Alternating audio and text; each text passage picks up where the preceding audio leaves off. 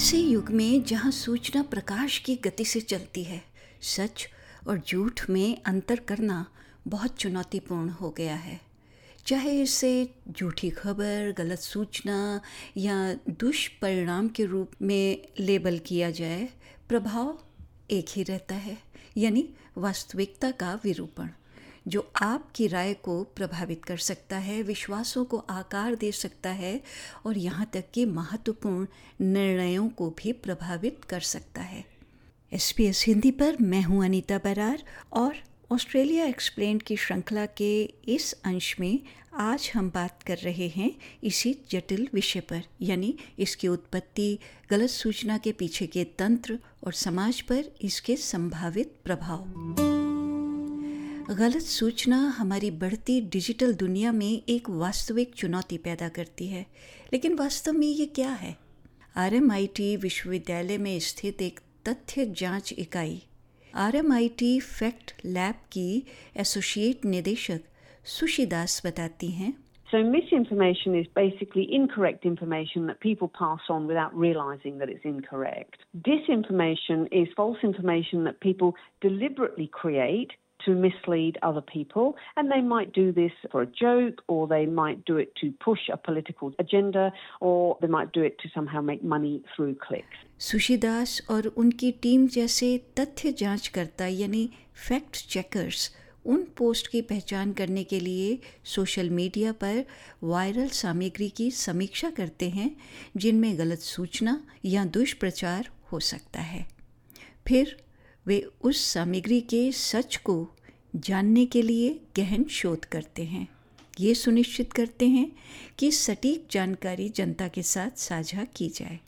सुश्री दास Australia में गलत सूचना और दुष्प्रचार के मिश्रित मिश्रण की पहचान करती हैं।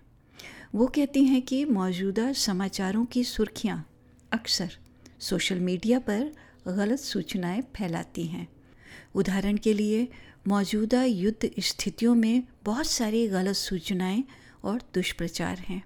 वित्तीय घोटाले और स्वास्थ्य संबंधित गलत सूचनाएं भी हैं For example, at the moment there's the war between Russia and Ukraine, so there is misinformation and disinformation around that war. There is another war in the Middle East, so we've got the Palestine and Israel situation, and there's a lot of misinformation and disinformation around that too.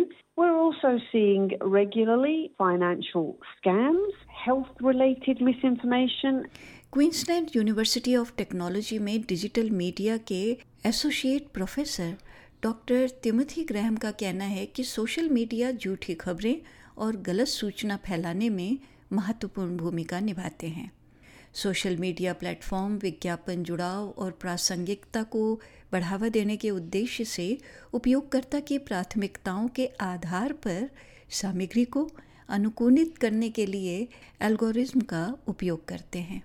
Content will come across people's feeds that they find irresistible. Humans are sort of hardwired and socially and emotionally set up for you know really emotive, uh, media-rich content that, that may not necessarily be factual. And I think platforms will tend to boost and promote content that's getting immediate reactions, like really bursty reactions from people. And people are very quick to share stuff that, that makes them feel something strongly, whether it's funny, whether it's you know, something really negative. गलत सूचना विभिन्न स्रोतों से उत्पन्न हो सकती है जैसे अनजानी गलतियाँ पक्षपातपूर्ण रिपोर्टिंग सनसनीखेज और जानबूझकर राजनीतिक वैचारिक या आर्थिक हेरफेर षड्यंत्रों में अक्सर गुप्त साजिशों के बारे में विस्तृत आख्यान शामिल होते हैं इसके विपरीत गलत सूचना में झूठी या भ्रामक जानकारी का एक व्यापक स्पेक्ट्रम शामिल होता है, जिसमें षड्यंत्रकारी तत्व शामिल हो भी सकते हैं और नहीं भी। उदाहरण के लिए R M I T fact lab team ने एक साजिश थ्योरी पर शोध किया, जिसमें सुझाव दिया गया कि कपड़ों में टैग की जगह लेने वाले क्यू आर कोड लोगों को ट्रैक करने और नियंत्रित करने का एक प्रयास है लेकिन ये गलत है is wrong. It's incorrect. These codes tell you the details about the item, where it was made, whether it was made ethically, washing instructions, fabric details. But of course, there are people arguing that these are all about tracking you.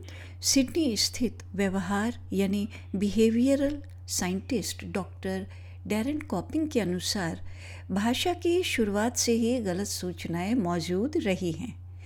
हालाँकि अब ये महत्वपूर्ण सामाजिक प्रभाव वाला एक अधिक प्रचलित मुद्दा है। अतीत में लोगों को अपने तथ्य, सच्चाई और विश्वास अपने स्थानीय समुदाय, परिवार या संस्कृति से मिलते थे।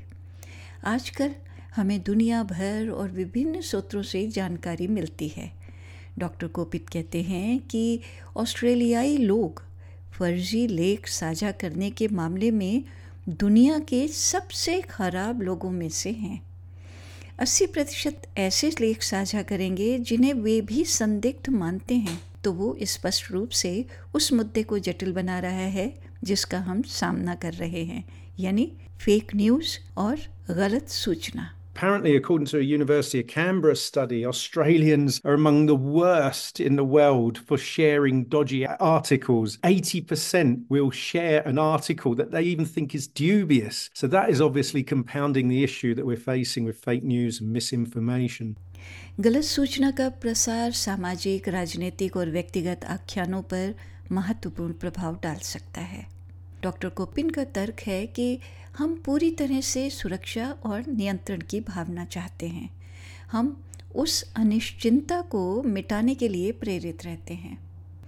झूठी खबरों या गलत सूचना के प्रति हमारे आकर्षण के अन्य कारण हैं, पुष्टिकरण पूर्वक रहे और झूठी खबरें बनाने के लिए इस्तेमाल की जाने वाली तकनीक।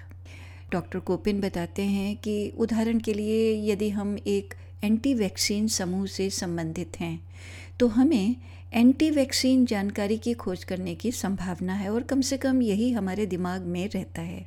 और जो चीज़ें हमारे साथ चिपकी रहती हैं, हमारे दिमाग में रहती हैं, वो हमारे पूर्व के विचार को साबित और मज़बूत करती हैं। इसीलिए हम और अधिक चरम और ध्रुवीकृत होते जा रहे हैं।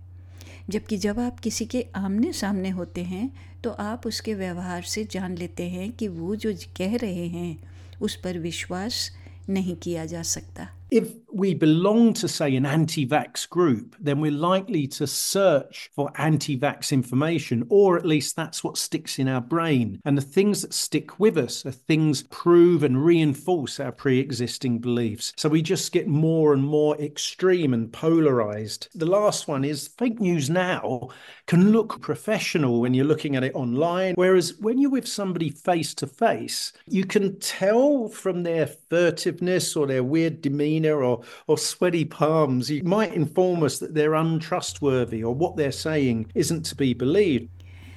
आजकल गलत सूचनाओं के प्रसार को देखते हुए समाचारों को पहचानने और सत्यापित करने का कौशल विकसित करना महत्वपूर्ण है। इसीलिए सुशीदास वास्तविक समाचारों को झूठे समाचारों से अलग करने के लिए अपनी मुख्य शीर्ष रणनीति साझा करती हैं।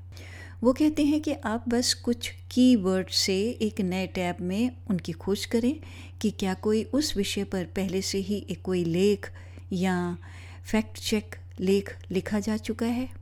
डॉक्टर कोपिन समाचार और अविश्वसनीय जानकारी को ऑनलाइन साझा करने से पहले थोड़ा ध्यान देने का सुझाव देते हैं कि क्या इसे दोहराना सही है।